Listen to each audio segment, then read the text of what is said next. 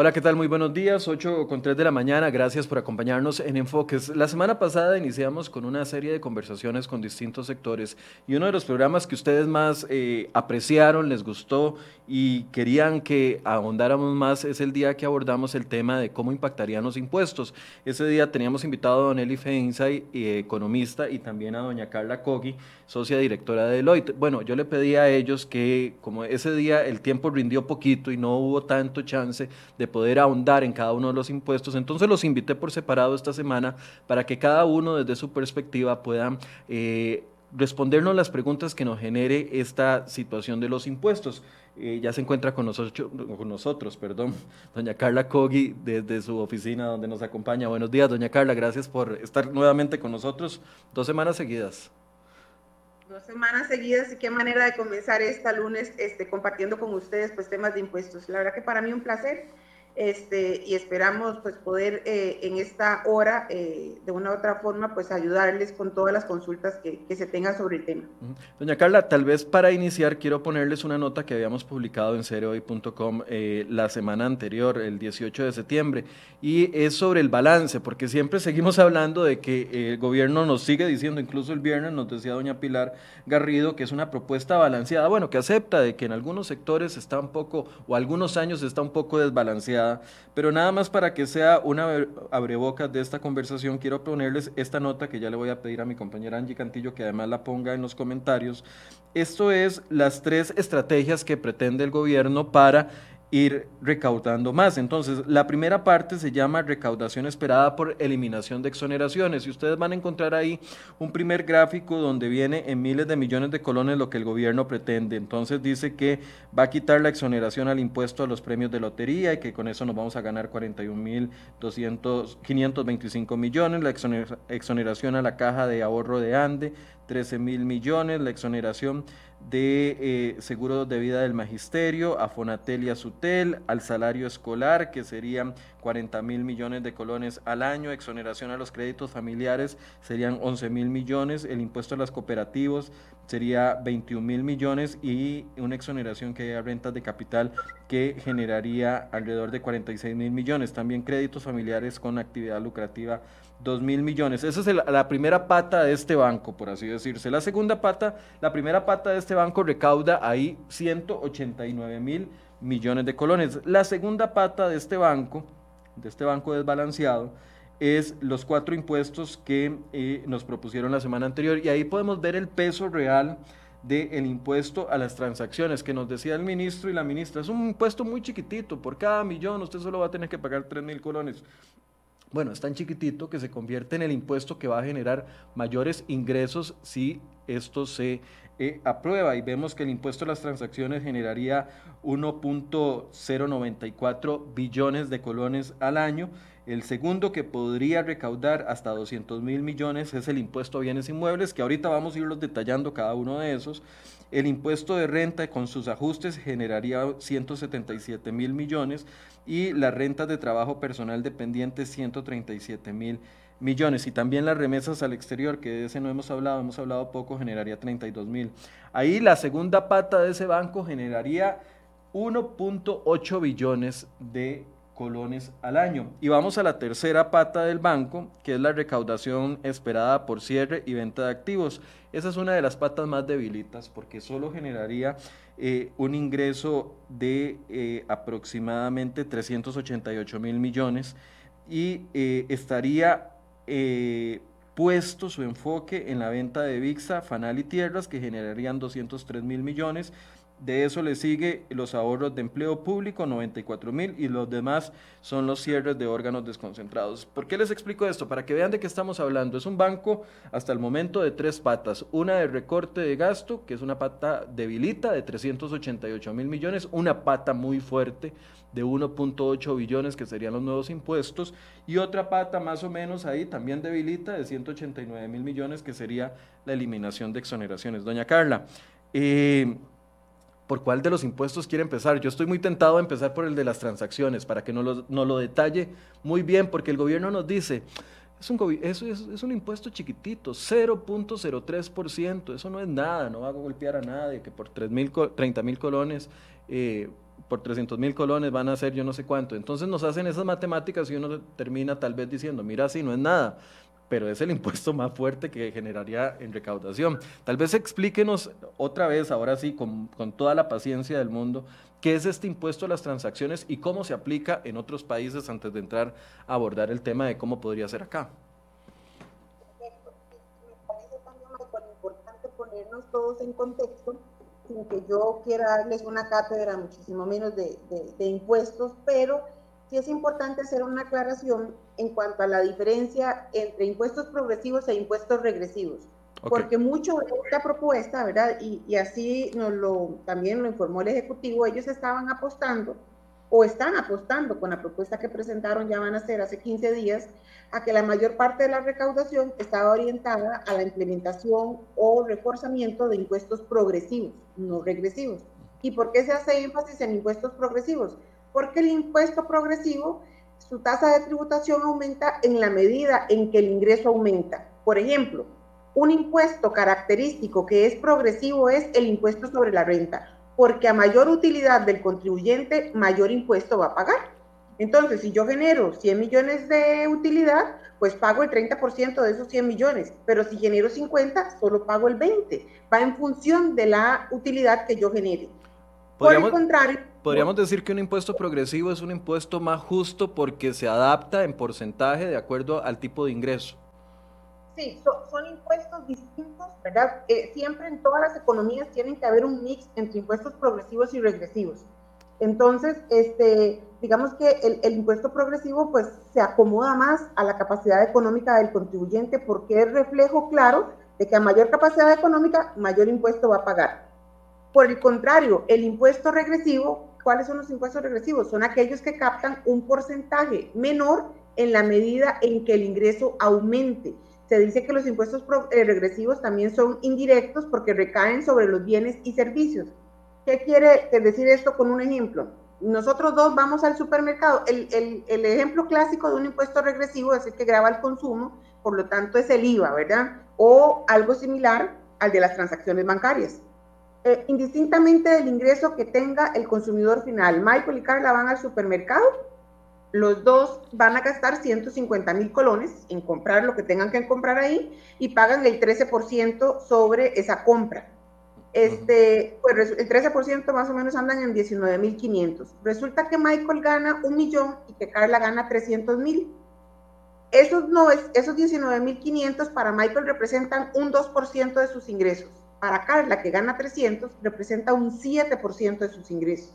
Es un impuesto 100% regresivo. ¿Por qué? Porque no va en función de la, eh, de la capacidad económica del contribuyente indistintamente de cuál sea el ingreso del, del, el ingreso, perdón, del contribuyente, del, consumidor final, los dos pagan el mismo impuesto, los dos pagan el mismo 13%. Solamente que el que tiene menos capacidad económica va a pagar más porque su base es más pequeña. Entonces, el impuesto de las transacciones bancarias es un impuesto regresivo. Es un impuesto que está orientado a grabar, por, porque, reitero, indistintamente de la capacidad económica que tenga esa persona, los dos vamos a pagar en los primeros dos años el 0.3%. Ahora, también se dice que es un impuesto que grava la liquidez, porque cualquier transacción bancaria que yo haga con una entidad financiera va a estar sujeta a dicha retención. Estaría de acuerdo que si yo lo analizo como un hecho aislado, el 0.3% no es material. Tres mil colones dentro de un millón no es material, pero no es el único impuesto que recae sobre los contribuyentes o sobre los costarricenses, sino que hay que sumarlos dentro de todos los impuestos que el, consumidor está asumiendo. Eh, y adicional, este es un impuesto en cascada. ¿Y por qué es un impuesto en cascada? Porque desde el momento en que el patrono le deposita a sus colaboradores el, salario en una cuenta bancaria, el patrono ya asume, ya asume el 0.3 sobre el salario. Viene el colaborador y este, le cae el dinero en, su tarjeta de débito, va al supermercado y resulta que lo paga con la tarjeta de crédito por esa transacción 0.3%. La transacción de los 150 mil del supermercado. Pero tiene que hacer un movimiento de cuenta a cuenta porque tiene la plata en la tarjeta de débito y tiene que pagar la tarjeta de crédito. Otra vez el 0.3%. por la misma compra que hizo en el supermercado. Entonces, un mismo hecho generador, que el hecho generador sería cuando yo voy y consumo, ahí es donde se da el detonante, cuando yo hago un movimiento entre mis cuentas bancarias, ese es el hecho generador de, este impuesto a las transacciones financieras, se va, me van a cobrar el 0.3%.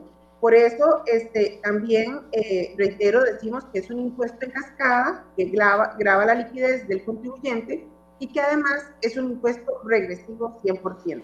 Doña Carla, no, no quiero avanzar en, en, en nada antes de, de, entender esto porque es la primera vez que lo logramos explicar aquí tan, con, en palabras tan llanas eh, acá en el programa sobre los impuestos progresivos y los impuestos regresivos. Una sociedad, digamos, más justa, entonces debería de aspirar a solo impuestos progresivos, es decir, aquellos impuestos que vayan golpeando a la gente de acuerdo a su capacidad, eh, a, su capacidad adquisitiva. ¿Por qué no podemos ir solo en esa visión de impuestos progresivos? Porque, eso es un mundo ideal. Doña Carla, acérquese un poquito más a la cámara, por favor, porque se le va el audio. Ahí me escucha bien. Ahí ya, sí, perfecto porque ese es un mundo ideal y el mundo ideal en impuestos no existe, Michael. O sea, lo, lo, que tenemos que tener claridad es que los impuestos van a afectarnos de una u otra forma, más a unos y menos a otros. Pero en cualquier economía, la composición de la carga tributaria está entre impuestos progresivos e impuestos regresivos.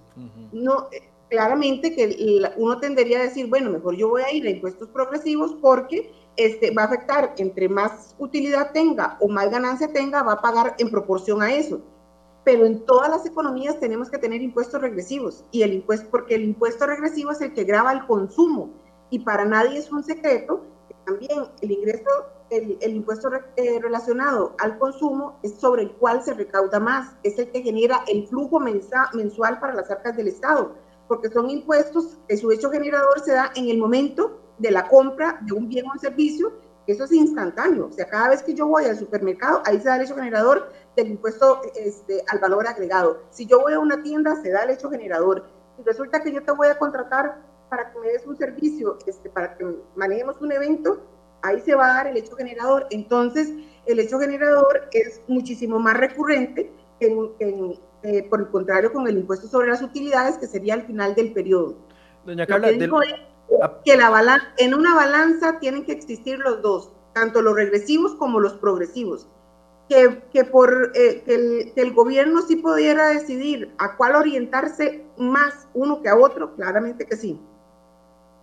Doña Carla, de los impuestos que hay actualmente y de los que ya pagamos los costarricenses eh, todos los meses, eh, ¿cuáles podríamos catalogar como progresivos y regresivos? El impuesto a los salarios lo pagan solo las personas que reciben salarios mayores a 840 mil colones. Todos los demás que tengan salarios menores a 840 mil no están exonerados 100% de pagar impuestos sobre salario. Este impuesto sería un, un impuesto progresivo, entonces. Exactamente. Todos los impuestos que van en función de la utilidad que genere o genere el contribuyente son impuestos progresivos usted va a pagar mayor ingreso, mayor pago este, o mayor tasa de impuestos. impuesto a las personas físicas con actividad lucrativa, el impuesto al salario, el impuesto sobre las utilidades, son impuestos 100% progresivos. Entre más usted genere, más usted paga. Es más, si usted generó pérdida, a usted no le van a pagar.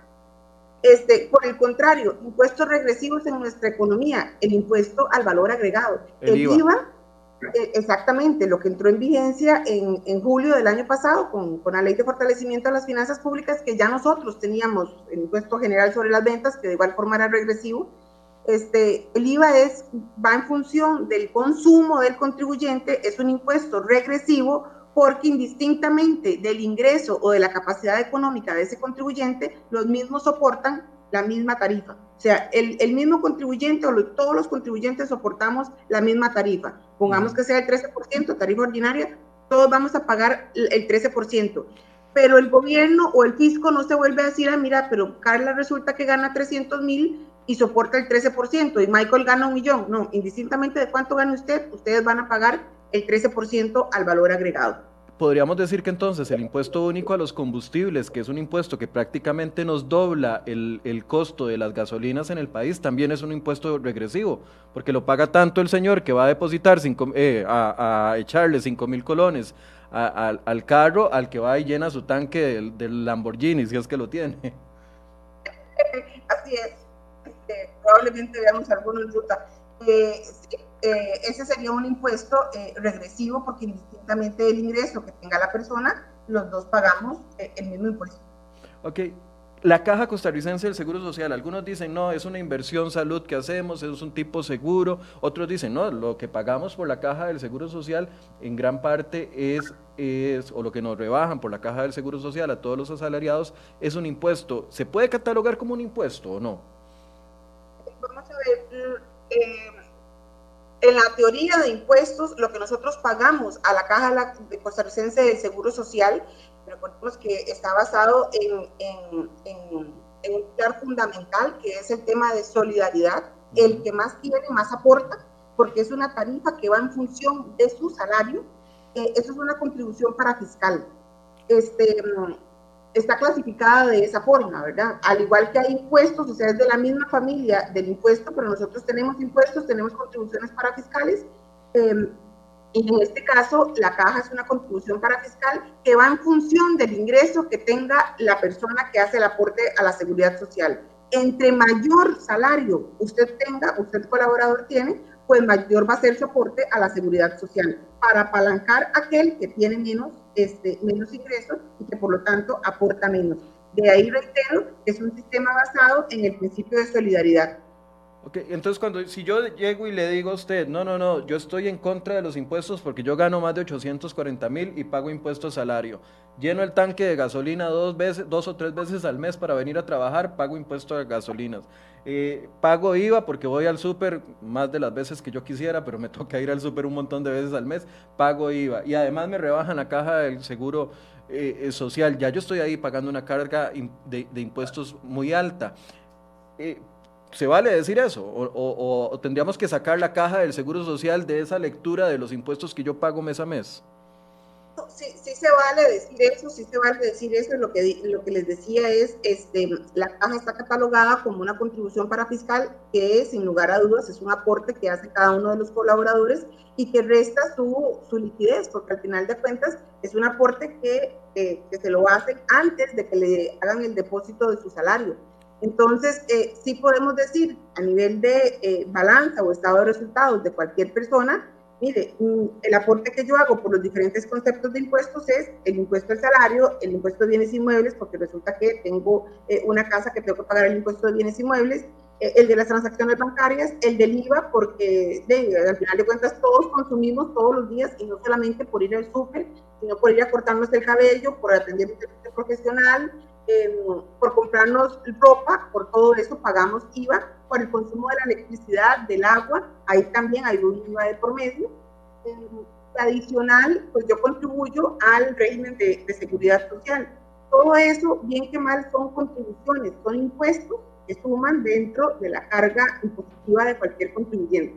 Okay ya volviendo al impuesto a las transacciones, doña Carla, ¿qué consecuencias podría traer? Porque muchas de, la gente, de las personas han dicho, y el gobierno decía, y el mismo ministro, el mismo presidente del Banco Central decía, entendemos que un impuesto como la tasa Tobin, que ya le voy a pedir que me identifique si esto que nos están planteando es Tobin o no, pero un impuesto como la tasa Tobin sí puede afectar la economía, sí, es muy alto y sí se mantiene durante mucho tiempo en, en, la categoría de cobro de impuestos. Primero que todo, esto que nos están presentando es un verdadero impuesto Tobin número uno. ¿Califica como eso? Y número dos, ¿qué consecuencias ve usted que puede traer a la economía eh, la implantación de este nuevo impuesto? como un impuesto Tobin. La diferencia que tenemos ahorita es que en la propuesta que se nos está indicando es que sería un, impuesto eh, temporal. ¿Por qué? Porque le están poniendo un inicio y un fin que nos está planteando para cuatro años, ¿verdad? Entonces, es una de las diferencias con un impuesto Tobin que no, que no perdura este, per se, como lo tienen, por ejemplo, en Colombia, ¿verdad? En Colombia sí es un impuesto que este, ellos viven con, con él pues todos los días. Sin embargo, eh, eh, el, impuesto a las transacciones bancarias es un impuesto que claramente lo que hace es que resta utilidad o resta, eh, perdón, em, liquidez al, consumidor o al, al, contribuyente ¿Por qué? Porque entre más transacciones bancarias realice, y entendiendo por transacciones bancarias, a veces el término transacciones bancarias puede sonar muy amplio. Transacciones bancarias es el retiro del cajero automático de dinero, el hacer una un movimiento eh, con, este, ah, con la nueva modalidad que, se abrió en la pandemia, que es el Simple Móvil. O sea, tanto emprendedurismo que se abrió ahora con el tema de la pandemia que ha resurgido, que en buena hora, este, el Simple Móvil pues eh, tomó mucha fuerza y ahí quiere decir que por cada transacción o cada movimiento que yo haga por comprar eh, lo mismo por, medio de esa plataforma, también me van a retener el 0.3%. Por cada uno de estos movimientos no necesitamos mover grandes cantidades de dinero para que aplique la retención, sino que desde un colón en adelante va a estar aplicando este, el, impuesto a las transacciones bancarias.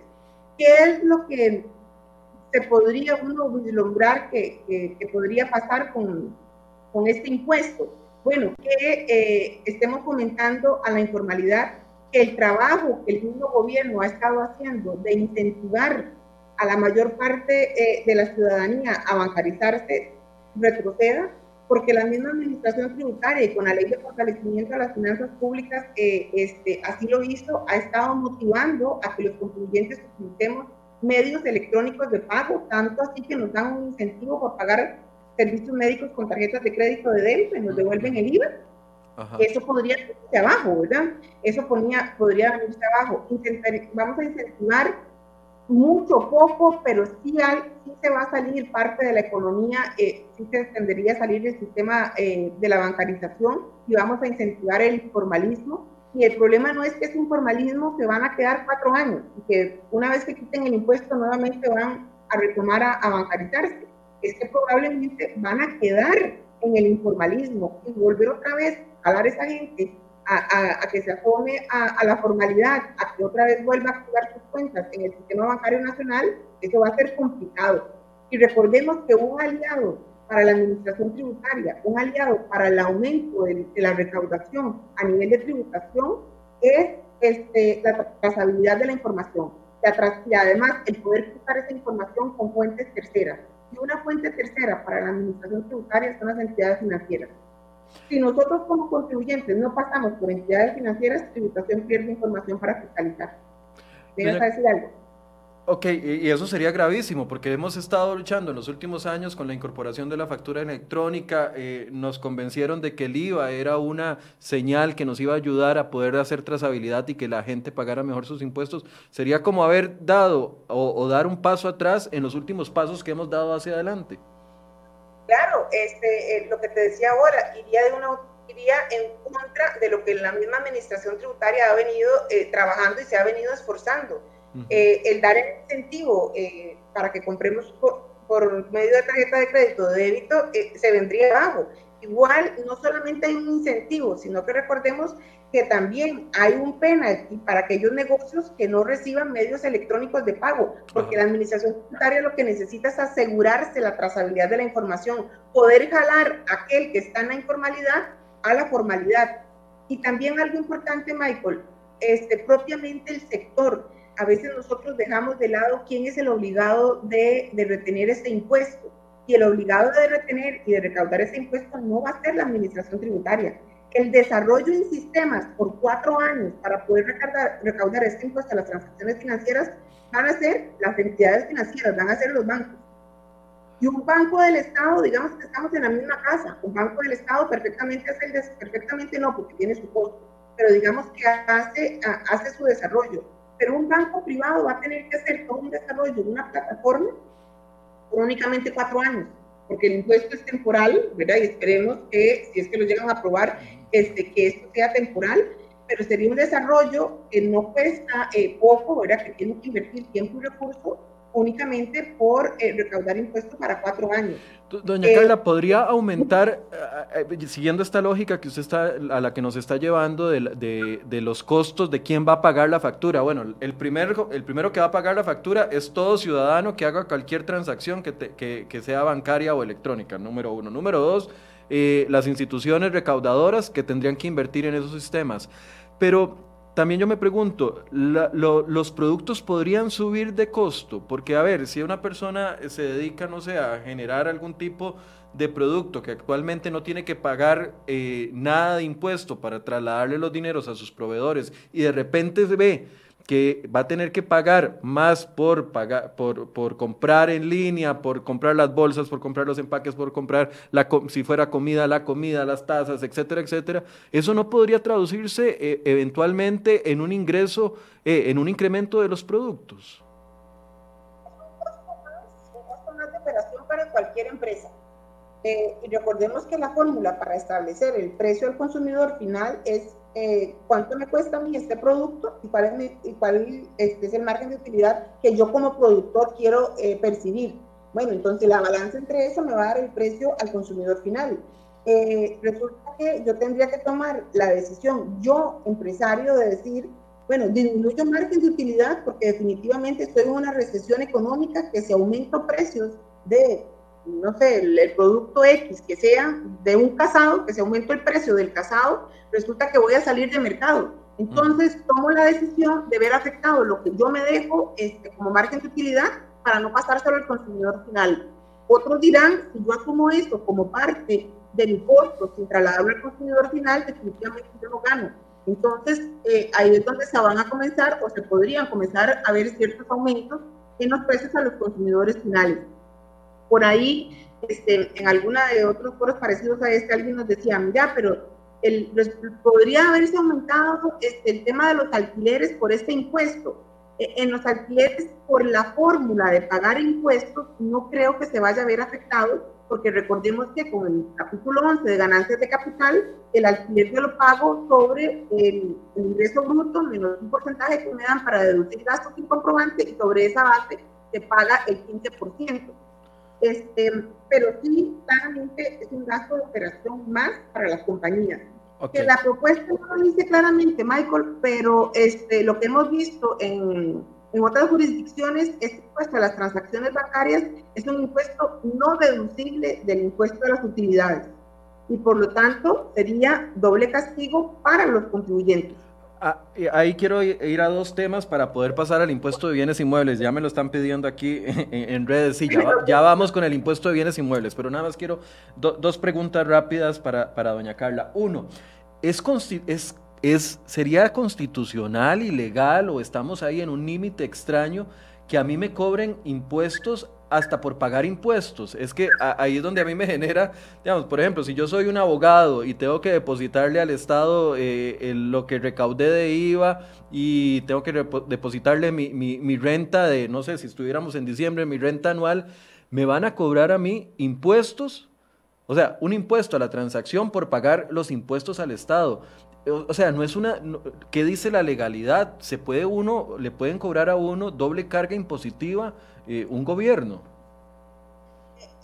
No, vamos a ver. Un mismo hecho generador, yo no podría estar pagando este repetido el mismo impuesto, por decirlo así.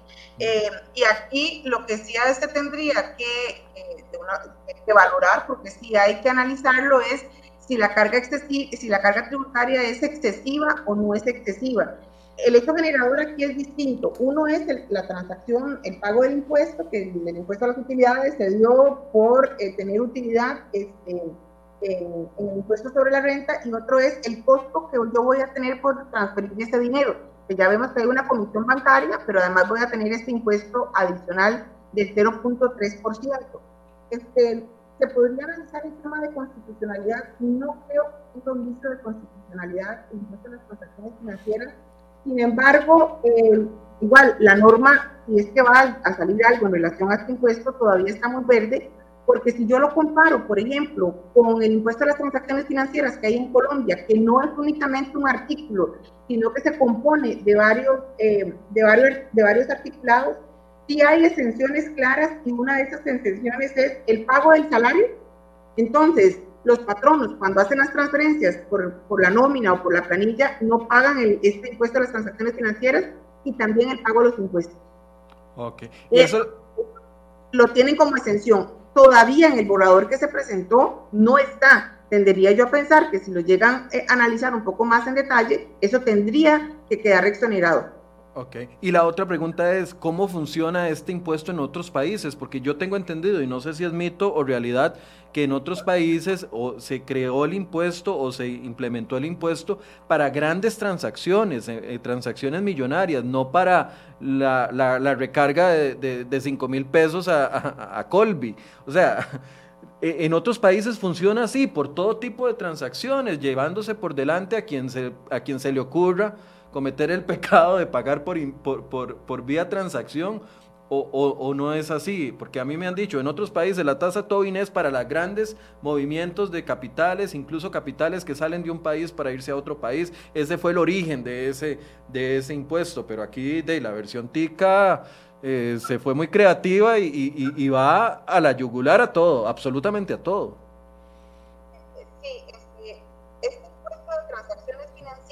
Por lo menos en el continente americano, eh, se ha dado mucho a nivel de países como Venezuela, Argentina, Ecuador, que hay un común denominador, o sea, sus economías tienen ciertas particularidades que no tiene la economía costarricense en buena hora. Este, ellos han, se han visto muy desgastados por el tema de las fluctuaciones de cambio, este, fluctuaciones de cambio abismales, ¿verdad? Con, con diferencias de un día para otro, este, ya, ya todos sabemos lo que han sufrido esos países con la devaluación de su moneda y ellos han implementado eh, el TOBI mucho para retener el, el, capital y evitar que salga. Entonces, lo que vos bien indicabas ahorita, se establece este impuesto o se estableció este, este impuesto no este, de por vida, sino únicamente un impuesto transitorio para evitar la fuga de capitales. Eh, en otros países como Colombia, el impuesto sí está prácticamente en toda la economía, pero con algunas exenciones como la que te decía ahora, o sea, el impuesto al salario, la transferencia del salario no está sujeta a eso. Hay este, varias exenciones en relación hasta consumos mínimos y adicional, el pago de impuestos también está fuera de, de este hecho generador. Realmente, ¿qué estaría sujeto con transacciones bancarias y qué quedaría por fuera? Es una decisión local porque al final de cuentas lo que estamos haciendo es propitalizar un impuesto, no lo estamos inventando, aplica en otros países. La mecánica sabemos cómo aplica en otros países, pero sí las propitalizaciones son propias nuestras y perfectamente podríamos delimitar ese hecho generador y enfocarnos a qué es lo que queremos llegar, porque esa es otra cosa. Este, eh, como país no tenemos claro cuál es nuestra, nuestra estrategia a largo plazo. Y este, como no tenemos claro la estrategia a largo plazo, es que en el corto y en el mediano plazo lo que nos hemos ocupado es hacer baches. Y esos baches lo, lo, que apagan es de una u otra forma el incendio que, que, tenemos en este momento. Pero cuatro años más adelante vamos a tener que volver a ver qué hacemos porque igual vamos a tener flujos, eh, problemas en los flujos de caja. Claro, claro. Doña Carla, pasemos al impuesto de, de, bienes inmuebles y la propuesta es triplicarlo de 0.25 que actualmente se le paga a las municipalidades a 0.75 y ahí vendría un 0.50 para las eh, para el gobierno central. Eh, este impuesto se paga trimestralmente, ¿verdad? Eh, por lo general en las municipalidades. Algunas municipalidades incluyen unos cobros adicionales dentro de ese impuesto. Entonces uno va a pagar bienes inmuebles, pero además paga eh, el servicio de, agua para las que tienen, no sé, agua municipal, etcétera, etcétera. yo ponía el ejemplo la semana pasada de una persona que paga 69 mil colones actualmente eh, por bienes inmuebles cada tres meses, quiere decir que está pagando al año, que no es un impuesto barato, además, 69 por 4, porque es trimestral, está pagando 276 mil colones al año en impuestos de bienes inmuebles por una casa de 90 millones de colones. Eh, ya sé, me van a decir que es una casa muy alta, pero bueno, es el ejemplo que conseguí. Y eh, si lo hiciéramos de la otra forma, si se triplicara, pasaríamos a pagar, vamos a ver, por 4, 828 mil colones. Estamos hablando de pasar de 276 mil colones al año por una casa de 80, 90 millones de colones a pagar eh, casi un millón de colones al año. Eso es triplicar el impuesto. Cuando eh, nos presentó una propuesta hace 15 días. háblenos más cerquita, doña, doña Carla, es que se, se nos pierde la parte voz. De los argumentos, parte de los argumentos que nos daban puntualmente de bienes inmuebles es que era una, una norma que eh, la, íbamos a implementar en, razón de lo que este, la OCDE nos, nos estaba pidiendo. Pero eh, se habla de la OCDE es un impuesto a nivel de patrimonio, que igual puede ser que no sea popular, pero es muy distinto un impuesto al patrimonio al patrimonio fiscal, que es la diferencia entre activos menos pasivos, son términos muy contables, me van a disculpar, activos menos pasivos, eso me da patrimonio a un impuesto a la teneduría, porque este es un impuesto a la teneduría de un activo fijo, que en este caso pues sería una casa. Eh, te digo que eh, en mi experiencia tendería yo a, decir, y este, ya, ya, lo he pensado y lo he repasado varias veces, pero nunca he visto en, mis años de, experiencia de estar en esto, este, un mismo impuesto con, eh, sería un mismo hecho generador, que es el tener una casa, ¿verdad? este, el, el, impuesto dividido en dos tarifas, punto 25 para las municipalidades, gobierno local, y punto 50 para la administración tributaria. Entonces es un solo contribuyente con un mismo hecho generador y dos administraciones tributarias. ¿Cómo va a lidiarse eso? En el día a día va a estar complicado. Eh, ¿Por qué? Porque si, la, municipalidad comienza a recaudar la totalidad del impuesto, el 0,75, no es lo que el gobierno central anda buscando, más bien el gobierno central lo que anda buscando es que le llegue directamente el dinero a las arcas de ellos, a la Tesorería Nacional, para evitarse ese peaje de estar transfiriendo de una cuenta a otra. Eh, ya las municipalidades se han manifestado y nos han indicado, han hecho manifiesto que este, actualmente la, la morosidad en el impuesto de bienes inmuebles con una tarifa del 0.25 ya hoy es alta si la economía está en recesión, si el ingreso de las familias se ha visto disminuido, pues claramente la tendencia va a ser a dejar de pagar ciertas cosas que no son de necesidad del día a día. Y una de esas es el impuesto de bienes inmuebles. Si las personas siguen con sus flujos afectados y limitados, al igual que uno pagan el 0,25, no van a pagar el 0,50. ¿Quién va a tramitar la sanción, las dos, o el gobierno local y la administración tributaria, hay mucha cosa de procedimiento que no está clara. Hay mucha cosa de procedimiento que todavía no está clara y que en el día a día este, va a costar eh, ponerlo en práctica porque eh, igual va a quedar entonces del lado del consumidor estar viendo a ver dónde se paga el impuesto, cómo se recauda, a quién le pago los intereses, porque resulta que lo voy a pagar de forma tardía y si eh, es un impuesto este, eh, cuyo incremento es, es importante.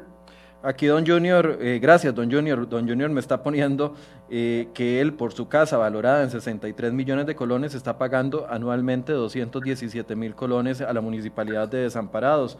Con el ejemplo de don, de don Junior, que ya es una casa de menor valor, él pasaría de 217 mil al año a 651 mil colones al año me escribía doña Carla, una persona eh, que, que, me generó, digamos, que mucha empatía, porque era una señora, eh, me dijo que era una señora que heredó una propiedad, eh, ella no tiene ingresos, de hecho, vive con una pequeña pensión, ella no tiene ingresos y que actualmente esa propiedad es una propiedad grande, pero ella no, tiene, no le genera ningún movimiento esa propiedad.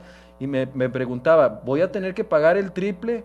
Por la propiedad, aunque la propiedad no esté generando ningún tipo de ganancia. Lo va a tener que pagar, lastimosamente, no, tal vez no sean las mejores noticias para un lunes y en el caso de que esto llegue a pasar, en efecto sí lo tendría que, pagar porque no hay ninguna exención este, puntualmente en ese caso, ¿verdad? Eh, el, el, castigo de recibir una herencia es que, eh, y en buena hora que uno la recibe, ¿verdad? Y pues yo soy que el, del día, de la noche a la mañana, pues recibe, digamos, que una casa este, o un local comercial por herencia, pero no significa que el tener ese local comercial yo tengo el flujo para mantenerlo. ¿Verdad? Que a veces es, eh, eh, son pequeñas diferencias, pero que en el día a día eh, significan mucho. Porque yo tenga un, bien no, no, significa que yo tenga el flujo para mantenerlo, porque yo ese bien lo adquirí por, en este caso, por una herencia, y por lo tanto yo no tenía previsto cómo eh, poderle darle, desde darle mantenimiento del día a día hasta el tema del pago de los impuestos. Ahora, mucha gente dice, bueno, pero es que hay un montón de gente que va del impuesto de bienes inmuebles, etcétera, etcétera. Bueno, pero eso es un problema actualmente, un problema de las municipalidades, ¿verdad? Si es que fuera un problema, y ya usted nos decía que es una alta morosidad. Quiero ahondar otra vez en el tema de que si sería constitucional o no, porque mucha gente me pregunta, Michael, pero es que ¿cómo es posible que si fuera que nos van a subir un, un 0.02 y va a pasar de 0.25 a 0.27, de uno lo acepta. Pero ¿cómo es que un impuesto de la noche a la mañana se puede triplicar? Eso pasaría por algún tipo de filtro constitucional que, diga sí o no. Yo sé que eso es una pregunta para los magistrados de la sala constitucional. Si se llega a aprobar el impuesto, estoy seguro que va a caer en la sala constitucional. Pero desde la jurisprudencia, doña Carla, ¿hay alguna experiencia? Porque para eso sí somos bien innovadores, ¿verdad? Para crearnos un impuesto dividido en dos. No, no para recortar gasto, no hay ideas creativas. Para recortar gasto, no hay ni una sola idea creativa. Pero para inventarnos un impuesto que se cobre por dos dos eh, eh, instituciones del Estado, por así decirlo, ahí sí, ¿hay alguna jurisprudencia que se haya triplicado un impuesto y que se haya sostenido en el tiempo?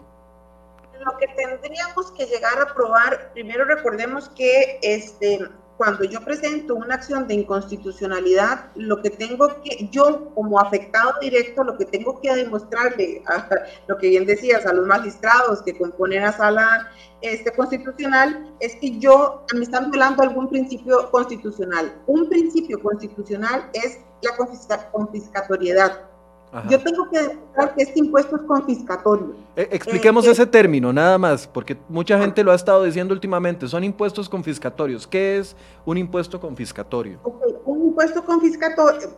Eh, ah, bueno, y tendríamos que sumar de una u otra forma todos los impuestos que yo como persona lo estoy este, apalancando, pero un impuesto, algo que se considere confiscatorio es que se lleve una porción importante de mis ingresos, tanto así que pone en juego este, eh, el, poder en manutención diaria. O sea, resulta que yo estaría pagando más en impuestos de lo que me queda a mí para sobrevivir. Entonces, tendríamos que encontrar diferentes parámetros de. Doña Carla, por favor repita ahí porque ya no le escuchamos, algo pasó y se, se me fue la voz. no se preocupe. Hay, hay, hay varios este, parámetros para determinar y, los parámetros varían dependiendo de cada uno de los países para determinar si es confiscatorio o no un impuesto. Entonces, en países desarrollados, escucha un eco ahí cuando hablo, en países desarrollados, eh, pensemos europeos como Suiza, eh, la confiscatoriedad está por encima del 50%. ¿Por qué? Porque el retorno del pago de impuestos que hace el Estado a la ciudadanía es muy grande. Ellos no tienen por qué preocuparse de pagar una escuela privada porque ya la escuela pública tiene tal este, mejora en, su metodología y en la calidad de educación que la gente realmente no tiene por qué pagar educación privada. De igual forma, tenemos un sistema de salud público, que ese sistema de salud público es tan bueno que no se ven en la necesidad de pagar un seguro privado. Nosotros ahorita en Costa Rica tenemos educación pública y tenemos seguridad social, pero cada vez ha ido más en detrimento y cada vez la, el costarricense se ha visto en la necesidad de pagar escuela privada para sus hijos y de pagar una póliza de gastos médicos, porque el retorno de la inversión no, no lo ve eh, en el día a día. en Europa cobran impuestos muy altos, muy, muy altos, no, y, pero, la gente recibe, eh, eh, eh, siente en su día a día, cada vez que prepara su presupuesto, siente el beneficio de pagar esos impuestos tan altos. Sí, porque lo que están viendo en el día a día es el retorno de lo que ellos pagan. Mucho de lo que nosotros pagamos de, por impuesto debería de nosotros lo deberíamos de ver reflejado en excelente calidad de los servicios públicos, este, en, el tema de infraestructura pública, realmente una infraestructura pública eh, eh, pues, pues, de calidad, ¿verdad? No, no estoy diciendo que sea de primer mundo porque claramente nuestra economía es muchísimo más pequeña, pero sí deberíamos de ver un retorno de ese pago de impuestos. Tal vez la balanza actual hoy del ingreso menos el gasto público, mucho de ese ingreso que estamos pagando vía impuestos, se va a pagar mucho gasto público y ahí es donde hay mucha oportunidad de mejora en la propuesta que se hizo actualmente. Para seguir con el tema de confiscatoriedad, lo que tenemos que este, em, analizar, y esto estoy casi segura que más que alguna que un abogado pues ya lo está analizando es si de acuerdo a nuestra jurisprudencia este impuesto se considera o no confiscatorio.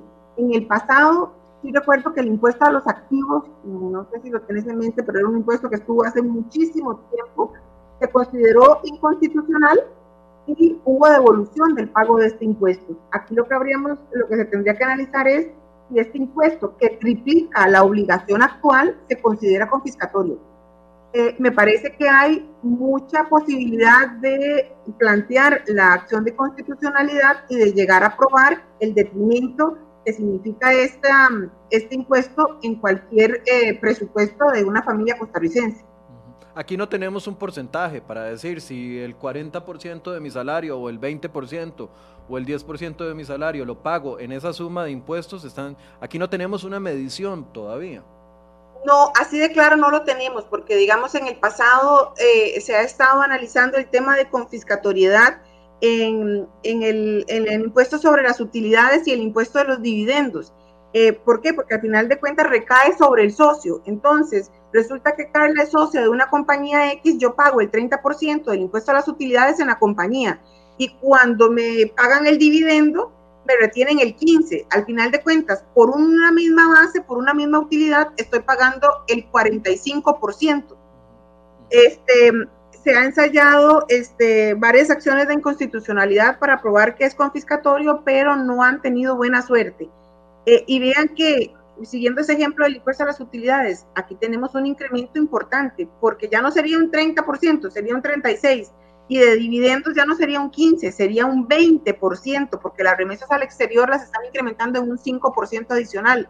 Estarían pagando una misma persona o soportando una misma persona por la misma utilidad un 56%.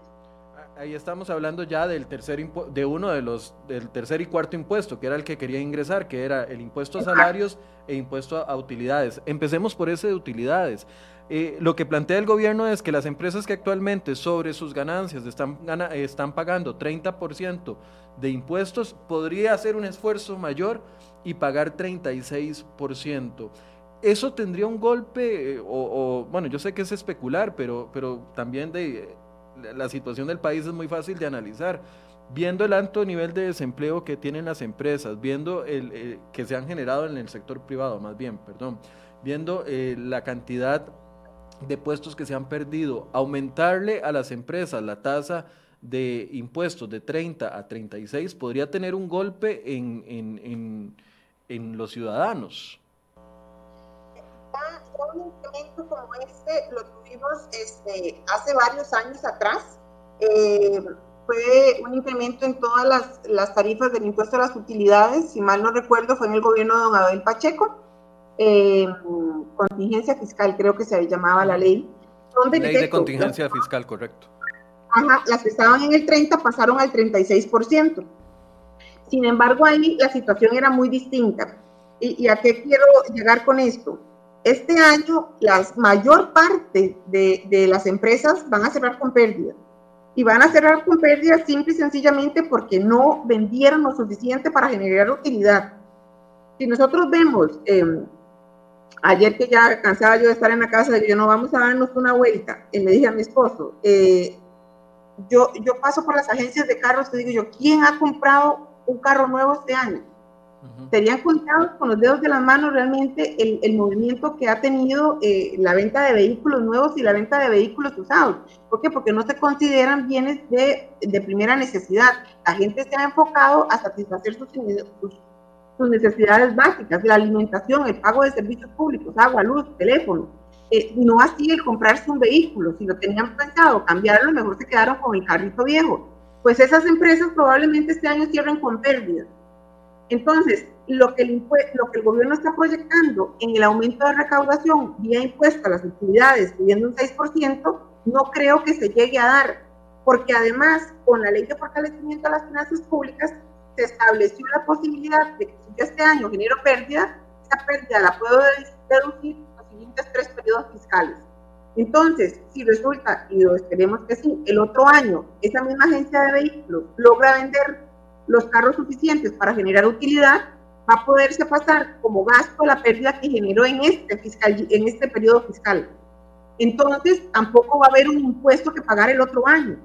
Al final de cuentas, lo que yo me cuestiono con este, con este incremento de tarifa es, ¿para qué aumentar la tarifa si el hecho generador no se está dando? Y el hecho generador es la venta.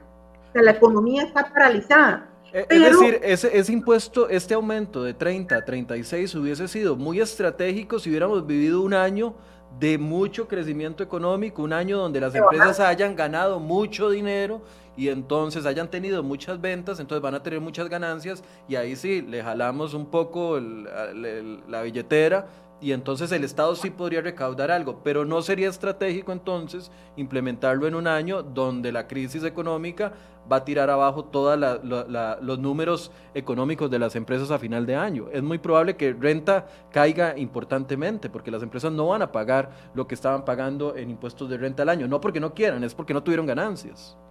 Exactamente, esa es la conclusión de este punto, a pesar de que eso es un impuesto progresivo y el que paga más el, perdón, el que genera más va a pagar más, pero es que resulta que no se generó más, ese es el problema, no se generó más en el impuesto a las personas jurídicas y en el impuesto a las, a las personas físicas con actividad lucrativa, porque pensemos en un maestro de ceremonias, muchos periodistas eh, puede ser que tengan, perciban algún ingreso adicional porque son maestros de ceremonias.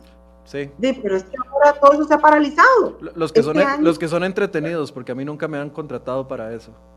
Ah, Michael, Michael, ¿de qué será? No, no, tengo ángel para eso, no puedo, no puedo llamar al, no puedo llamar al baile del billete yo. No, nada, ok, pero entonces, este, digamos, esas actividades claramente no se han generado. ¿Cuál ingreso va a reportar esa persona física con actividad lucrativa? Por más que yo le aumente eh, de un 10 a un 15% y de un 25 a un 35%. Reitero, el hecho generador no se está dando. Caso contrario sucede con el impuesto al salario. Por eh, los poquitos, mm, pues los poquitos no hay que ser optimista, los que hoy tenemos trabajo, ¿verdad? Que no es la mayor parte de la población, porque sabemos que muchos se han visto afectados, eh, eh, digamos que drásticamente perdiendo su trabajo y otros con disminución de jornada laboral y por lo tanto disminución de su salario. Entonces, si yo me voy a los del salario, a cuáles yo tendría que, apostar. Bueno, a los que conservaron eh, la condición eh, de asalariado igual que la, que tenían en el año pasado, a la que no le han variado este, su remuneración producto de la pandemia, que son los mismos. ¿Por qué? Porque muchos eh, se han visto afectados por el tema de que si mi empresa no genera, no hay cómo pagarle a los colaboradores. Entonces, este, también ahí va a haber una baja en recaudación del impuesto al salario, porque la gente no está ganando lo mismo. Hay gente que está desempleada y hay gente que tiene reducción de jornada laboral y por lo tanto reducción de, de, remuneración. Eh, ese análisis me parece, que además no sé si tendrían ellos los datos, pero ese análisis para mí no se hizo en el momento en que se proyectó la recaudación por estos conceptos del impuesto a las utilidades. Lo que vos decías ahora al principio, que se proyectaba 1.8 billones en recaudación. 1.8 este, billones, sí. Ajá, eh, no estoy clara que esto lo tuvieran eh, cuantificado de esta forma, porque no todas las empresas, reitero, van a generar utilidades, no todos tienen el mismo salario que tenían en el 2019. O sea, las condiciones ahorita son muy distintas. Sí.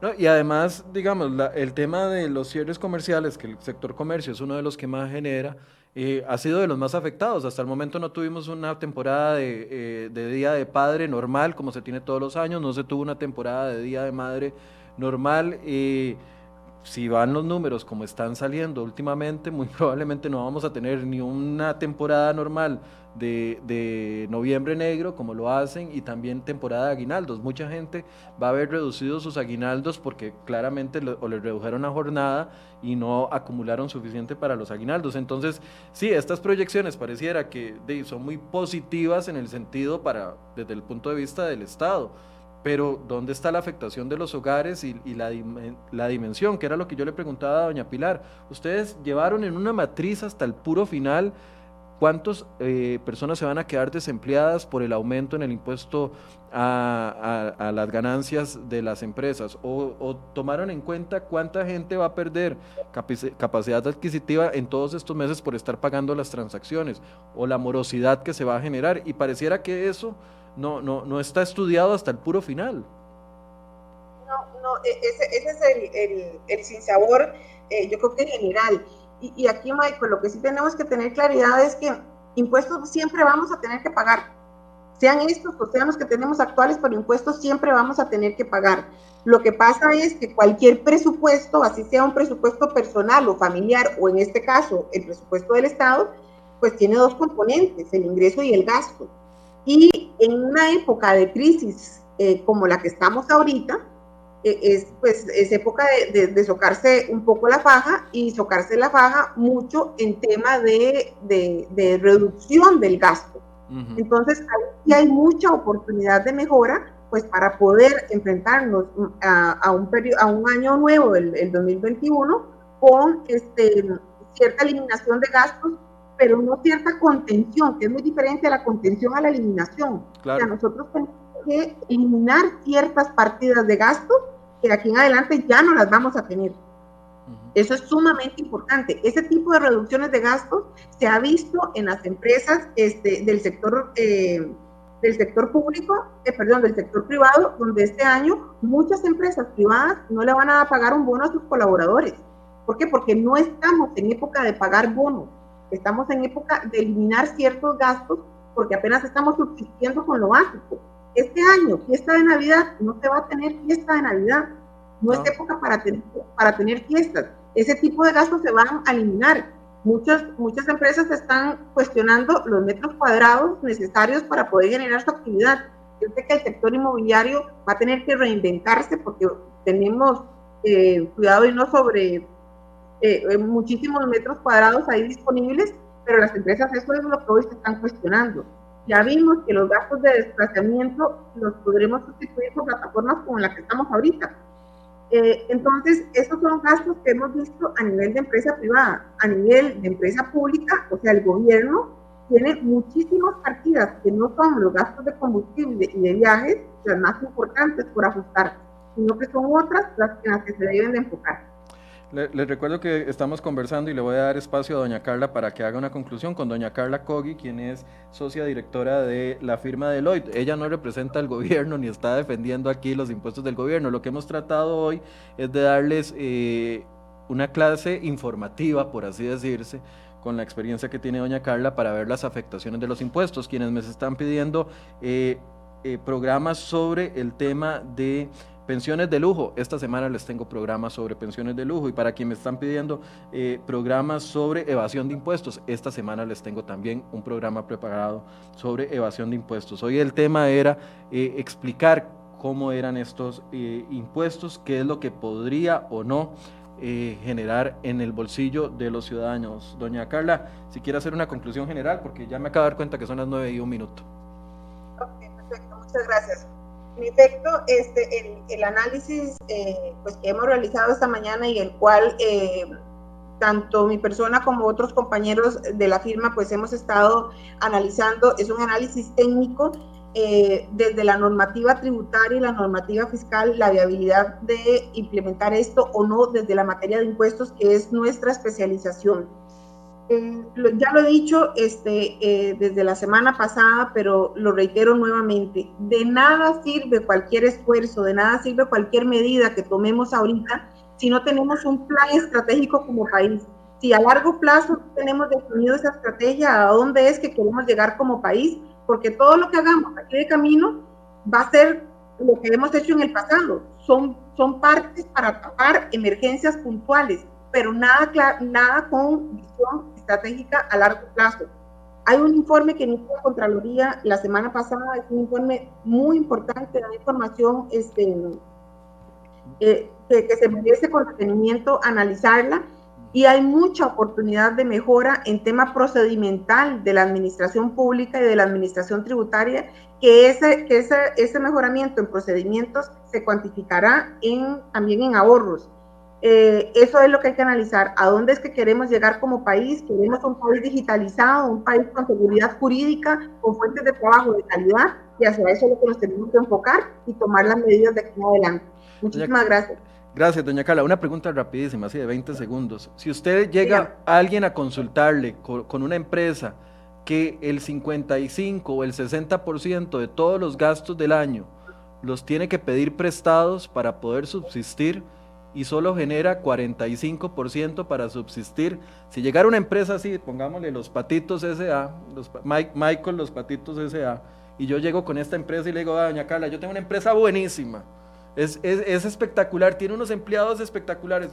Eh, más o menos algunos están mal, pero la mayoría es muy buena. El único problema que tengo, doña Carla, es que no puedo vender más porque no tengo, no, tengo cómo conseguir más ingresos y tengo que pedir prestado todos los años entre 50 y 55% para mantener la empresa a flote. ¿Qué me diría? Algo mal se está haciendo.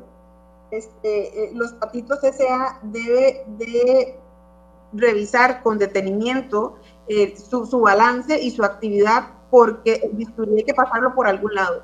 Y a veces el bisturí hay que pasarlo por zonas muy sensibles, como es la fuerza laboral.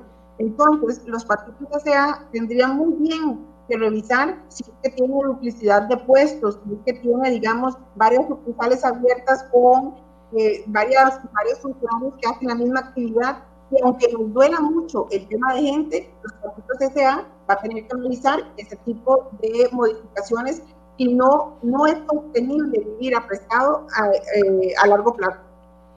Bien, muchas gracias, doña Carla Cogi, eh, socia directora, gerente general de Deloitte, que nos ha acompañado esta mañana. Muy amable, muchas gracias y le traslado el agradecimiento de la gente que ha escrito durante toda la hora y se ha mantenido durante toda la hora y le, ha, agradecido que usted nos ponga en contexto eh, esta situación de los impuestos. Gracias, doña Carla.